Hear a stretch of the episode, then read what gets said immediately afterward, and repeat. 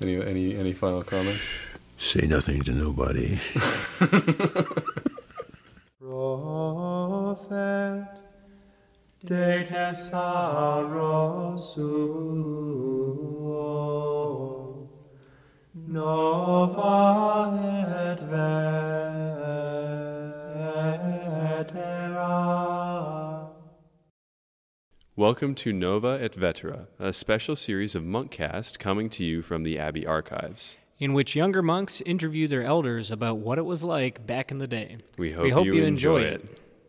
Nova et vetera. Okay, well, I'm a resident of Atchison, Kansas for the, since 1951 Oh yeah.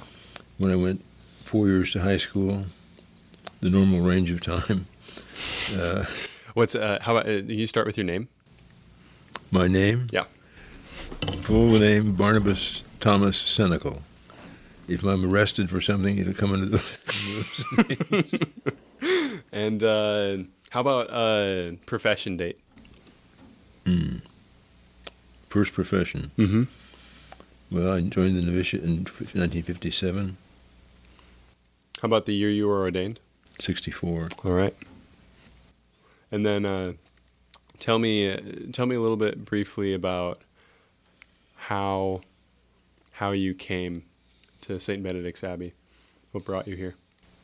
My dad believed strongly in Benedictine, Benedictine's period. He had three brothers that were priests. Uh, one was a Benedictine here, taught French, had his doctorate from Laval. And who is that? My uncle, my my brother, my dad's brother. Mm-hmm. Lucian. hmm My dad had three sisters who became Sisters of Mercy of of Council Bluffs, Omaha. All of them, my aunts and uncles. I have no living aunts or uncles at this point. Um, but the sisters were uh, hospital people, Mm-hmm. administrators, X-ray technician. Um, how they got there, I do believe it was for long-term care of one of my uncles. Uh, no, not my uncles. It was my grandfather. Uh, Dad had grown up in central Kansas in a French-speaking community. Uh, his his mom and dad, my grandparents, are buried in Zurich, Kansas, Mm-hmm. which is a little isn't it I don't think it's incorporated anymore. Uh, my mother was from Topeka, worked for the Santa Fe Railway, like 90% of the people in Topeka at that time. Um, the only education that either one of them had, my parents, was uh, it was a business college. They called it a business program at, in Topeka. But uh, Dad had memorized. You know, one of the things that current education doesn't doesn't stress memorization. My dad died reciting Thanatopsis, the Greek ode to death. Um, I didn't learn that. Um, okay, so I had a my bachelor, my program of theology was here in, in the Abbey. We had our own staff, qua- highly qualified people. Mm-hmm. Um I had a degree in history, European history, Mm-hmm. from Benedictine, St. Benedict's. And um, then I did not complete the master's degree at, at KU. I tried to do it during summer times. I transferred hours to Emporia, where I took a de- master's degree in educational administration. Mm-hmm. Then sp- spent a long time at Maur teaching and administering, etc. You got elected abbot at some point too, right? Let's see, when was that fateful day? it was in 94. 1994. Well, Same year my mother died. Some of these statements may be corrected by fact. that's you know you know that's that's that's uh, well that's what we're here for. We're here to set the record straight. Tell me a little bit about your time at Maur Hill. Um, what what was that like? Well, let's just Notable stories, notable people. let me let me start with just buildings, facilities. Sure. Um, the uh, ALC, American Lutheran Church, owned a ground called in a place called Midland College. They moved to uh, Fremont, Nebraska. When it became vacant, we bought the property and moved the high school program from the college campus to to the current site. The buildings that were there one was an old Carnegie Library building, truly financed by the Carnegie Fund for the Lutheran group.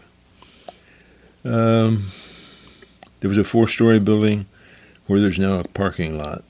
But that four story building was our everything. Sure. Um, our washroom, we had washed our face on the one, one floor and slept on the upper floor and not really the floor, but we had 80, let's see, 100.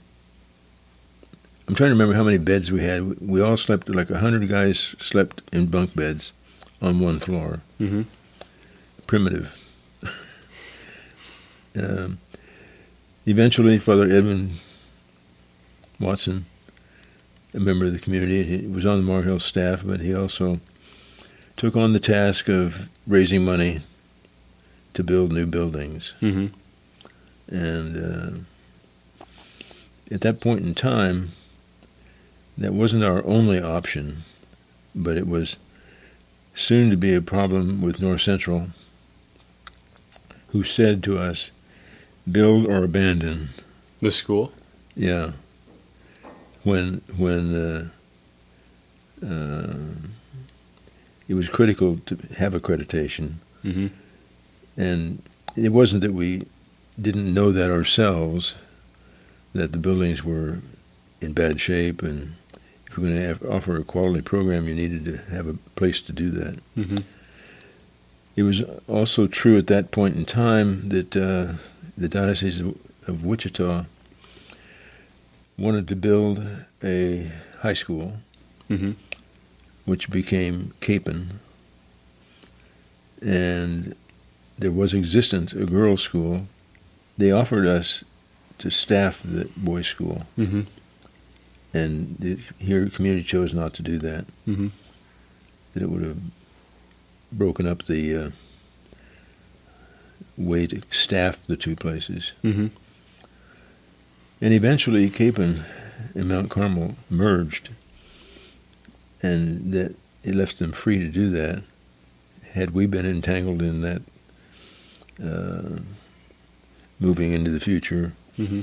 it would have been difficult.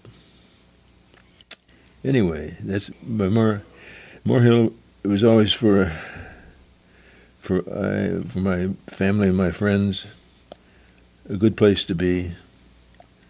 Uh, good companionship.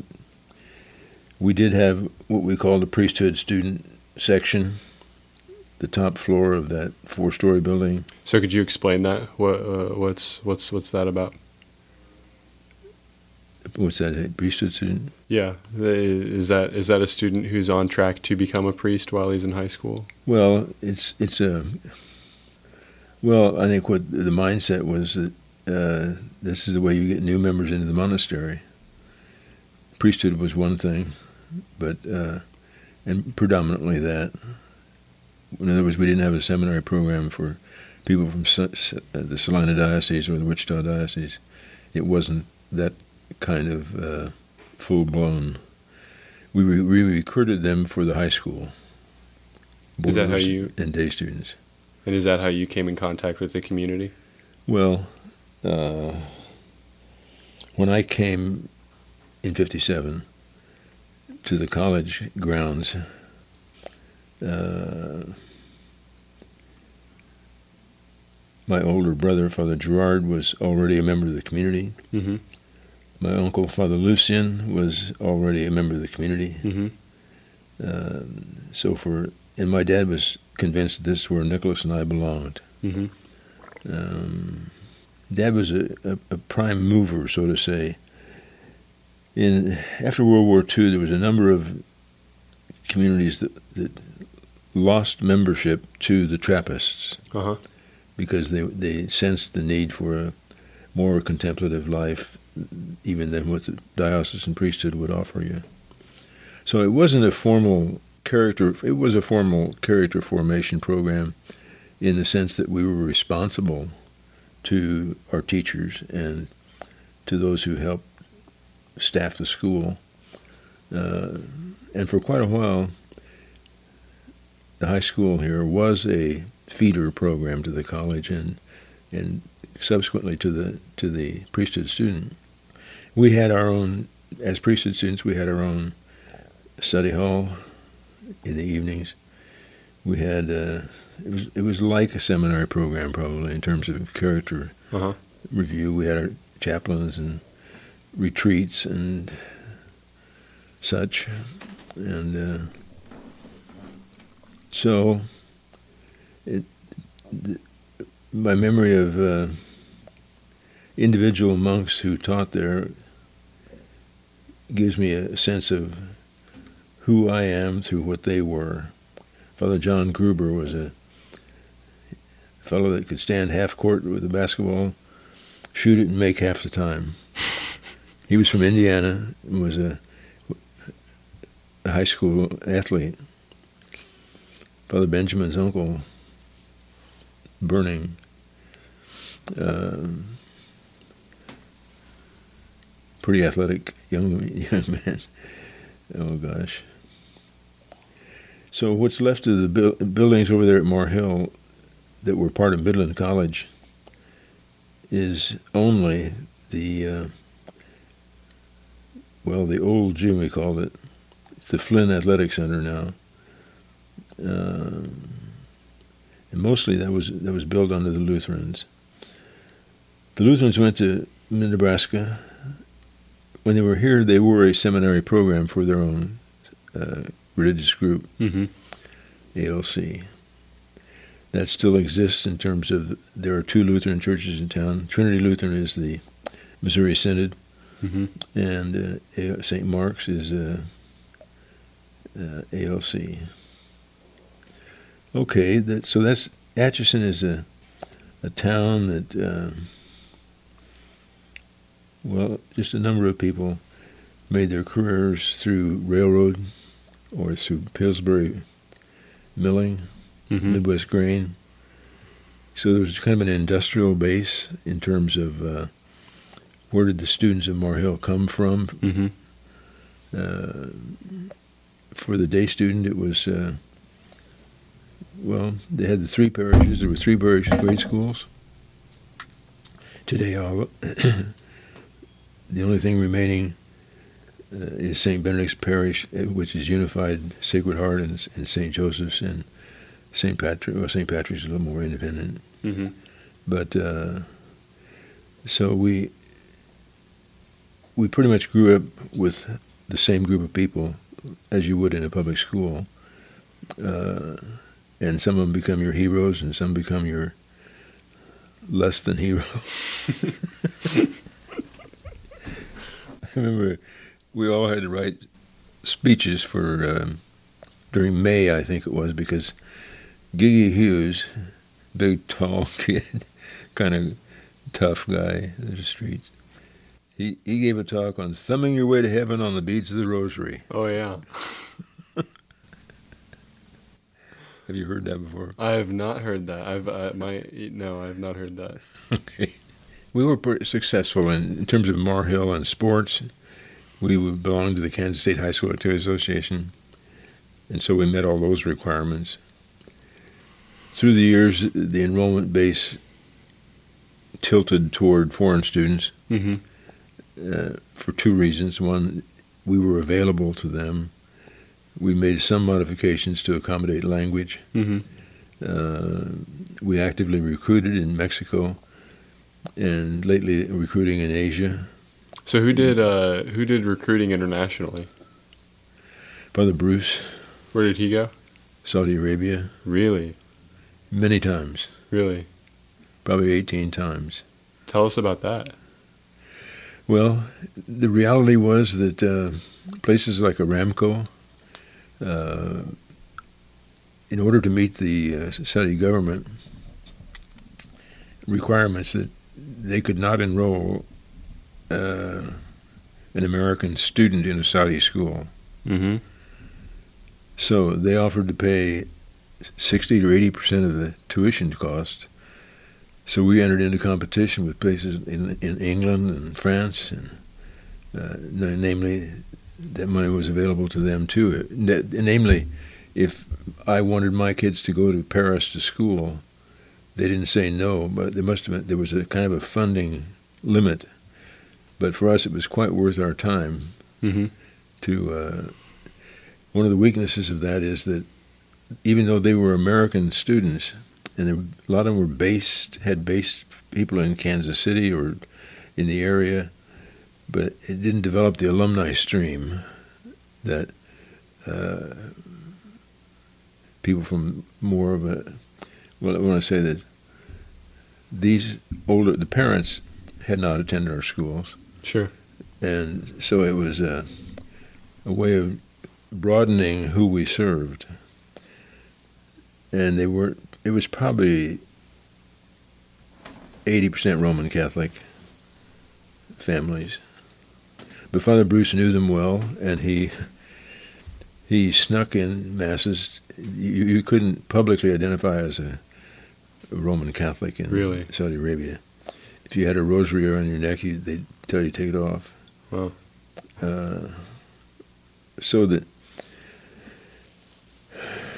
there were some solid connections made with people, uh, although they may not have shared our faith, may not have shared. I remember Pat Riga used to.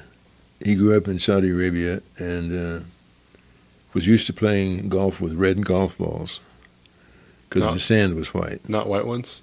The sand was white, Oh, so there they, you go. they had to find the ball later. we had some we had some wonderful sports teams. We had we won a state championship in golf many times. Uh huh.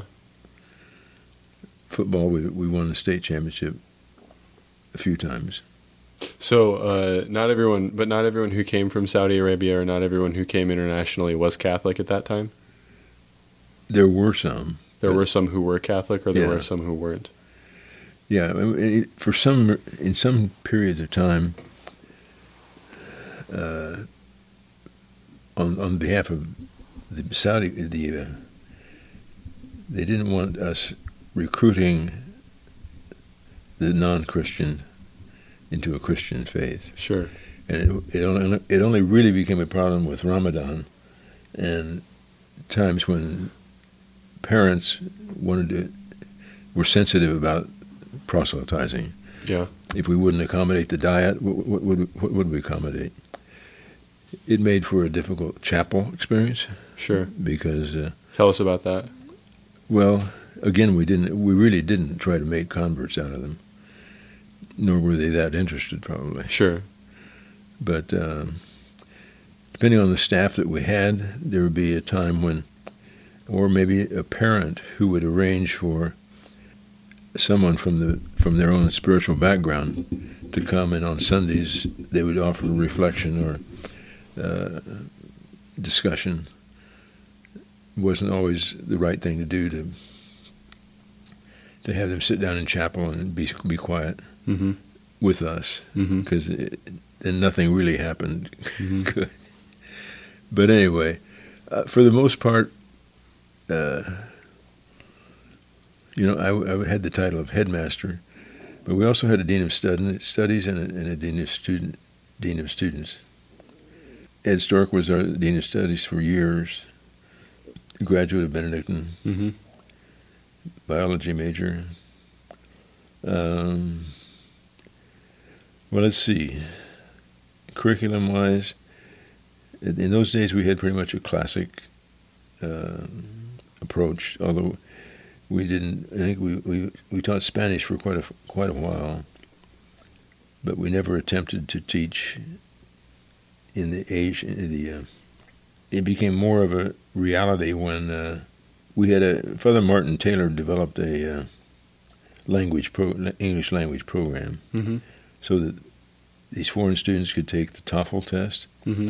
test test of English as a foreign language, Mm-hmm. And gain admission to the university on a qualifying score. So there was quite a bit of emphasis on that side of the program, academic program. Uh, then that changed to where we had in, in Saudi Arabia. Eventually, they, they started hiring Pakistanis and others who were qualified to do the same kind of construction work that uh, Lockheed and others had been doing, Mm-hmm. and and it gave us a breadth of, you know, the long hair syndrome. Was it the seventies? Well, yeah, during that period of time when, um, and there's always some saying, "Well, you don't you don't make the same requirement for this foreign kids." I said, "Well, I think we do."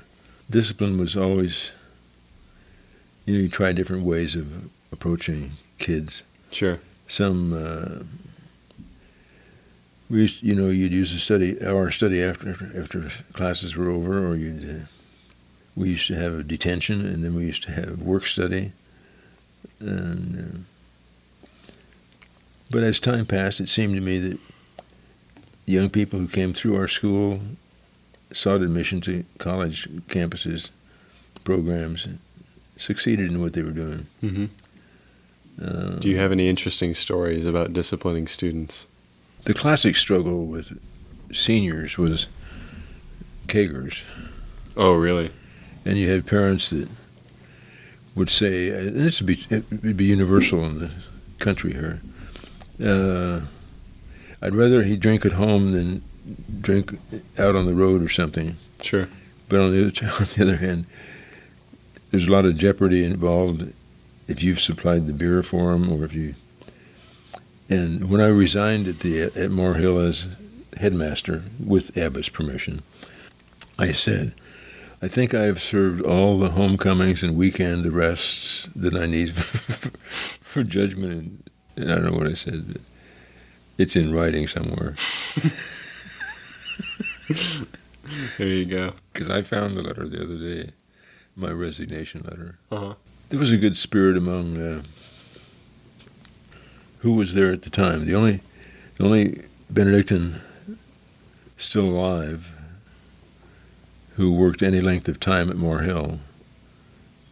Who would that be? Camillus was one of the last to to die. Mm-hmm. Uh, Albert never worked at Maur Hill. Uh, there was kind of a divide there. You know, I mean, you were identified. I was identified as a Maur Hill priest. Right. So yeah, t- tell tell us a little bit about like the ties between Maur Hill and the community. Edwin's commitment ran deep. I mean, he, he, he who he was was Mr. Moore Hill. I mean, he uh, he traveled as any president of a college would, organizing events. We used to go to Chicago every year. Bill Smith managed the Conrad Hilton. He'd put us up, the League of St. Maur, 20 people. He'd put us up in the hotel. Mm-hmm. Uh, and we'd have a dinner dance. Mm-hmm. And some of us heard this walk, working up, up up and down the elevator with other groups that would come in to spend the night. It was one of those deals where Mike Murphy, who was the head of the uh, uh, like Yellow Freight, but it was a different company, and uh, these people would see us and they see the name tags and they say, "Where is that school?"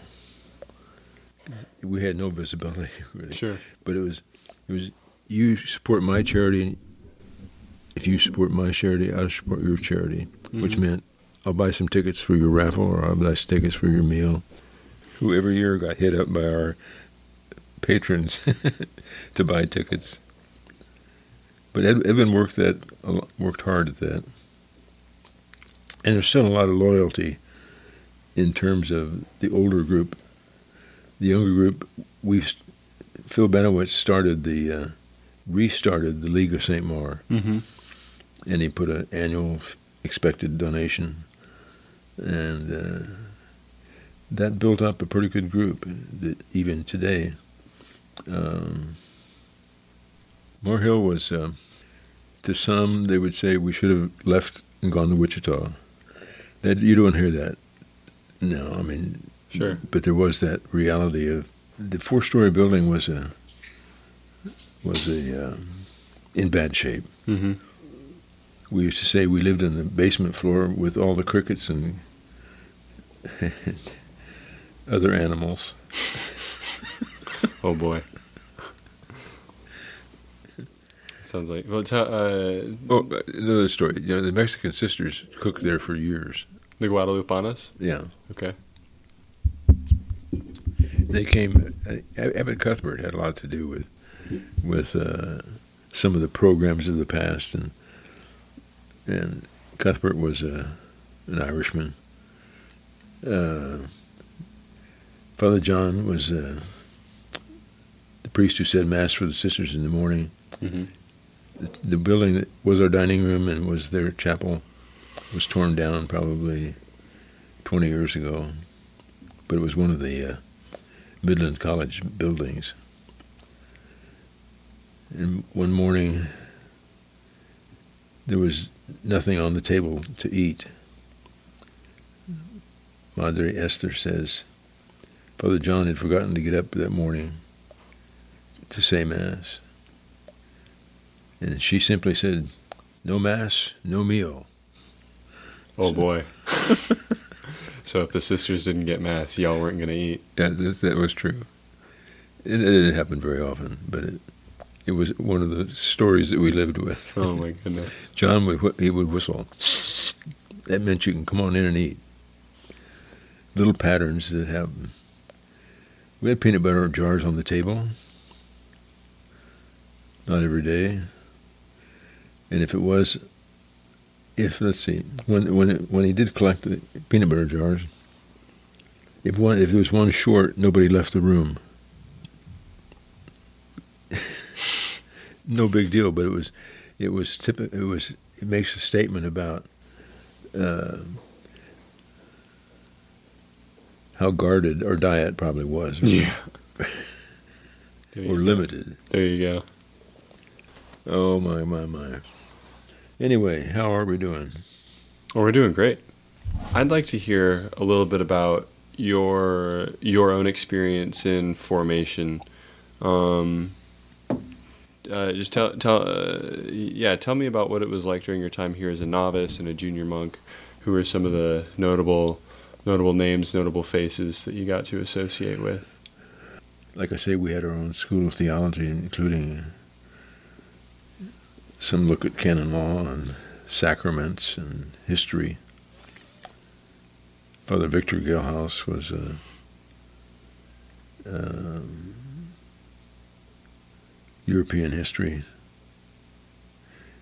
He was in Germany at the time of World War II, studying, escaping. Peter was over there too. His father, Peter Beckman. Peter Beckman. Yeah. Victor was the best lecturer. Um, going the other way, Theodore was our dogmatics teacher, Mm-hmm. and uh, the author of that book was Diekamp, and uh, in Latin, Mm-hmm. Which never made sense to me, because I had I had lots of years of Latin language, but I, even when we prayed together down in the chapel, I had some idea what we were what we were saying, but not very clearly. Sure. So it didn't take it didn't take a lot of, of encouragement for me from others to work toward having liturgy and prayer in in, in English. Mm-hmm. But then we were, we were very conscious of that. You know, in the north section, no, no, the, the fresco section of the There's 104 pew spaces. In my early days here, we we probably fill, filled all of those. I mean, once the church was open. By that time, my mom and dad had moved here from western Kansas, where they raised their family. And uh, dad had eventually died of uh, liver cancer, I believe. But they, they're, my mom and dad are buried here in the Atchison Catholic Cemetery which is unusual. Well, it's not unusual for the Habegers, but Sure. so that uh, mom was a hardworking, non-socialite. Dad didn't belong to anything. He, he called the Chamber of Commerce the pot of commerce. but they worked hard at the church.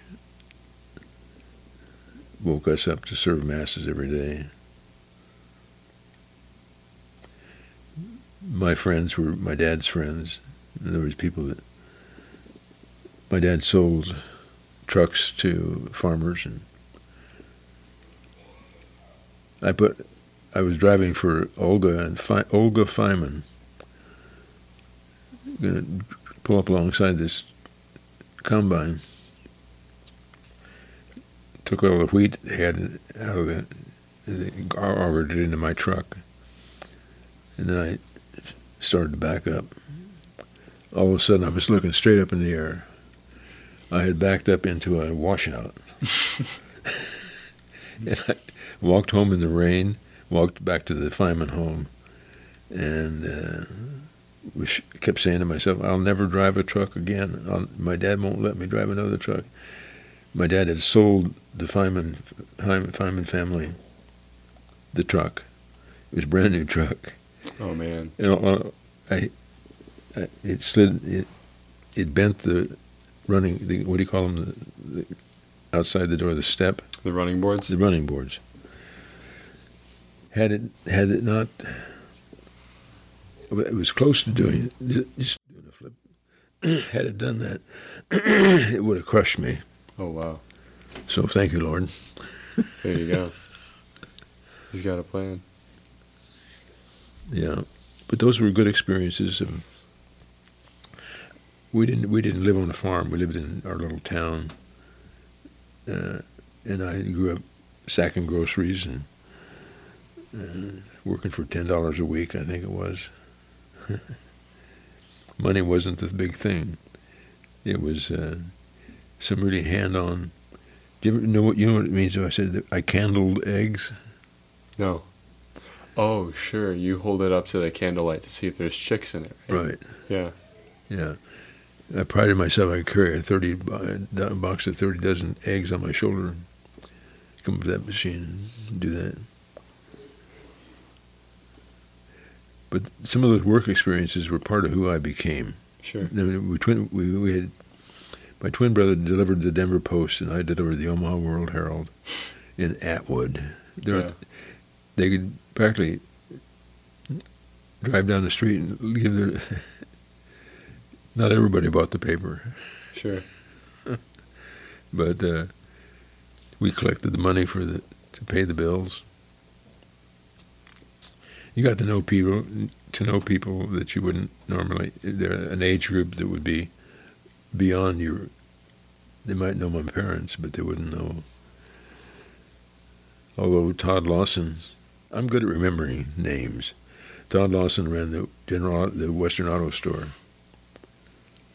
And he, he got me aside one day and he said, Tom, you and your brothers ought to stay here and go to school here and be part of our athletic programs.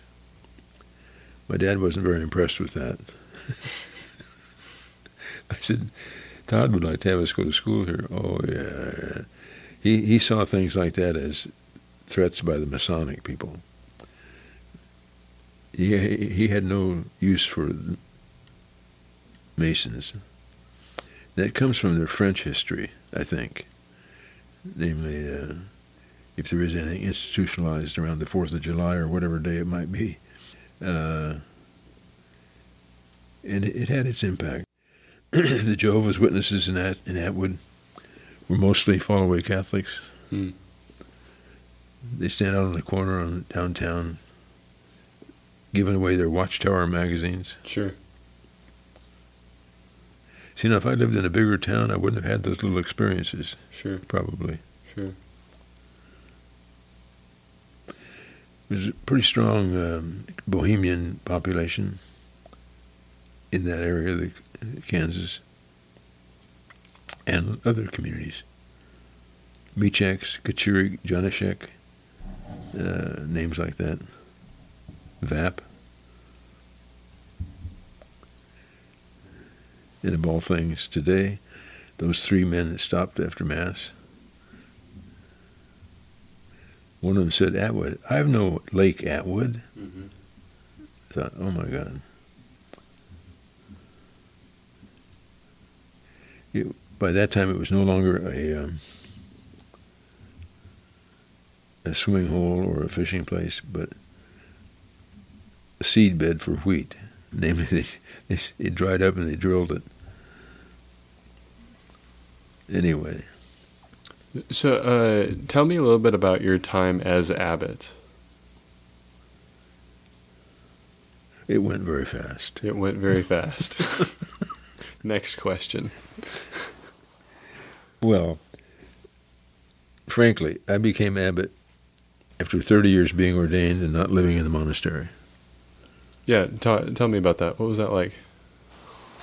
The, the beginning, I mean, well, I decided that what I needed to do was listen to people. So,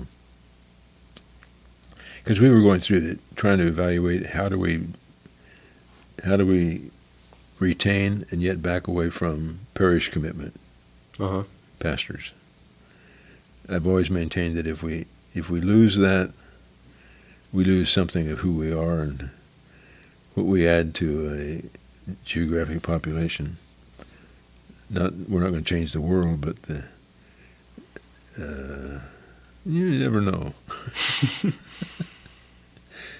Well, you got to start in your own backyard. So I I I just on my own said I'm going to put these six guys together. These six guys, and we sat in my office and we talked about what do you think I should be doing as the abbot. And um, I think I followed through with that as a guideline or a. And I knew most of the people. It wasn't a matter of bringing in an outsider um, to be the abbot. Um, I guess I was probably. I don't. I don't want to say conservative or liberal, but I, I, I didn't say no. We're not going to talk about that, whatever that might be. Sure. Um, I was comfortable enough holding meetings. So, in terms of other looking, see, it would be the college. The, the college growth is uh, phenomenal in terms of the student enrollment numbers, the uh, buying into the concept of legacy by the public. Mm-hmm. Uh, in some ways, I'm surprised Steve Minnis is still with us. Huh. In the sense that he's done well. Oh yeah. Yeah, and those people, you know, he's he's his qualifications are he's a civil lawyer, Sure. and uh, his wife Amy, one of the people currently in the uh, student support office, Janet Wilcox, Sure. and uh, Maureen Huppy. Maureen Huppy was on my grade school faculty down at Holy Spirit. Oh really? Amy Minnis was on the faculty at Oh wow. Holy Spirit. Uh, I can go back into that building today, and a number of the teachers are still there. I came at a time we had never staffed. I don't think we ever had a priest as, as a grade school principal. Down at Right. Holy Spirit. But well, even in, in this diocese, Sure. um, I didn't ask to be the principal of the grade school, but Sister Michelle Faltus, Franciscan, was uh, the superintendent of schools. Uh, she said to me, Michelle, Barnabas, why don't you do it for a year and give us the time to do a better search? So I said, okay. I didn't get a second salary, by the way. Have they have they not started sending your checks in the mail now, or it was Sam out of date, out of date. there you go? But first thing I did, I had the wis- I had the wisdom to say, I don't know much about any of these things here, but let's get started. So I made committees, faculty committees, Uh-huh. uh, about textbooks and and programs and and but but I was well received as a principal. I saved a number of thank you letters that people wrote to me uh, because of the way I listened and made decisions based on what they advised me to. So anyway, that was a good experience, a good transition for me from. I've been 24 years in high school work, and then I did that two years at Holy Spirit. And uh, You were there with Father Albert, right? Albert was pastor. Tell, tell, and he just died recently. Tell us a little bit about Father Albert. He was a. Uh, let's just start. He had experience of rural community more than city committee, city backgrounded people. But he he had uh, had patience. Those years were tough years to find good catechetic teachers people who, who knew some material that they could present and talk well. So we we listened to the people who St. Joseph's in Shawnee, you know. Uh, what am I struggling with here? Holy Trinity in in uh, Overland Park. I went to the diocesan people and I said, "Who can help us start a program?"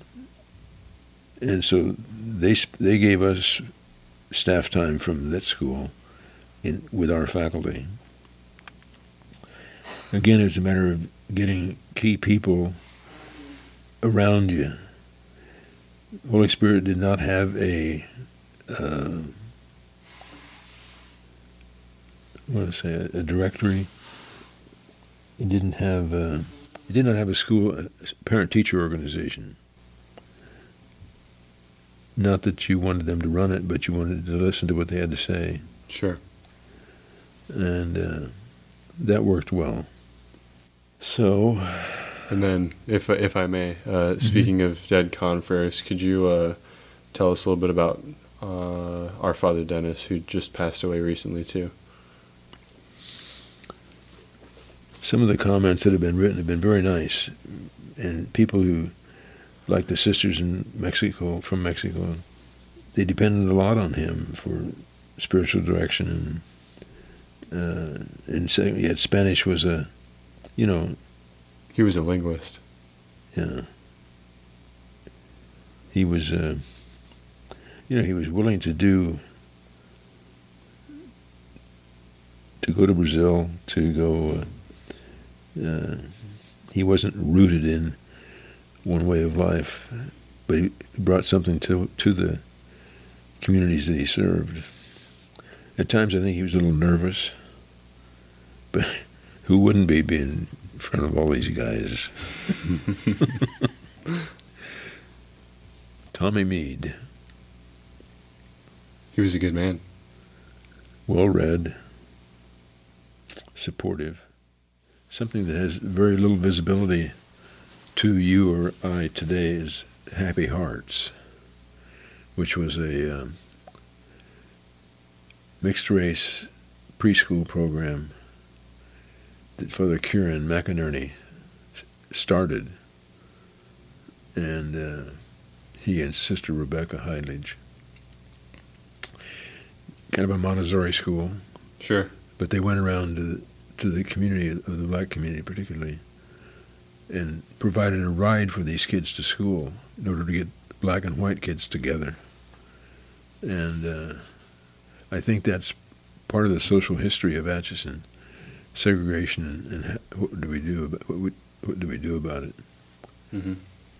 That was a time when uh, the high school shut down for a while because of the hostility within the high school student community. Which high school is that? Atchison High. Gotcha. Yeah. Yeah, there were some tough times. And I think all of those things put together all the pieces of the puzzle. uh, It's a wonder we are in the healthy condition that we are in. Mm-hmm. Uh, I, I, really respect what what the I keep saying five or six guys. How, many- how many you would count as your group today? You, you, you guys are just fitting in like like there's uh, well, it, it's it's wholesome to see how you fellows pitch in and do the dishes, and it's uh, it's all very homey. Sure. Yeah. So actually, that's a pretty good question too. Tell me a little bit about your hopes for the future of the community. Future of the committee community. Uh, I respect very much the way Abbot James maneuvers his time and gets his homilies written. Really, I mean, I was I was afraid of that for myself. And then, namely, talking to Maur Hill kids and Maur Hill staff even was going to be was the task of relating to the monks. I guess I guess the word I struggle with is profession, profession professionalism. Don't don't uh, try to make a teacher out of somebody that's not going to be a good teacher. Sure. But uh, I think the community could become uprooted if it. St. John's is going through the same thing. They're closing down parishes, or no, not closing down parishes. They're they do not have, they do not have staff for the small parishes around the monastery, Mm-hmm. and uh, so the future of the community. Oh, Brazil has always been a, um, a source of optimism and a source of uh, refreshing, a place where creativity could be, as well as conformity. And I mean by that, uh, Eric Diekamp was just amazing in his almost audacity. Namely, he didn't know Portuguese very well, Uh huh. but he uh, he knew quite enough to influence people who even set the market price for grain in Brazil. Here's a kid from Kansas City, Missouri, near the Rockhurst campus. Probably never set foot in a farm, but he came up here as a brother. Brother Philip was his first name, and uh, improved our, our vineyard. We had a vineyard at that time. He studied mathematics in the college, but and taught at Maur Hill. But he uh, he was an innovator. He helped. He and Dwayne helped start a college, Collegio. Eric actually assisted and became a part of an agricultural revolution in Brazil. Hmm. He said he, he would he would get a busload of people, men primarily, from Brazil, and they'd come up to Florida. They'd go to K State, they'd go to Missouri, they went up to up to Wisconsin, encouraging these farmers to be managers and to be accountants, people who could make a profit out of their farming Mm-hmm. and and he really worked at that. I was at a meeting one day with them. I didn't know what they were talking about, but I eventually said to somebody that was with me, "What are they talking about?" He says, "Look, just if Eric says do it, let's do it." That's the position he was in. Wow. They set the Board of Trade market value at 80% of the Chicago Board of Trade. He he wasn't just he wasn't uh, you know stumbling into these decisions. He was he would uh, and then they but they also would say the men down there. Eric is one who would try to solve a problem with a piece of wire. Namely, if a post was falling down, he would he would do something to straighten it rather than replace it. Hmm. So let's see. Well, I, that's that's just about all that we have time for today. Um, any any any final comments? Say nothing to nobody. All right, great. You know, it's almost been a one of the best things I did was I wrote for Celebration magazine. oh yeah. I took, had a picture like one of these and, and a six stanza re- reflection like that one, and published monthly. It's it just went out of existence as a publication, Mm-hmm. as is true of so many church magazines. There, there are fewer pastors reading weekly, or I don't know how to say that. Periodicals. Yeah. This was called an uh, ecumenical liturgical magazine. Pat Marin was the editor. It came into being alongside an NCR, National Catholic Register, National Catholic Reporter, NCR. Pat Marin had taught journalism here. When he got down to Kansas City, he took the job of helping put Celebration together.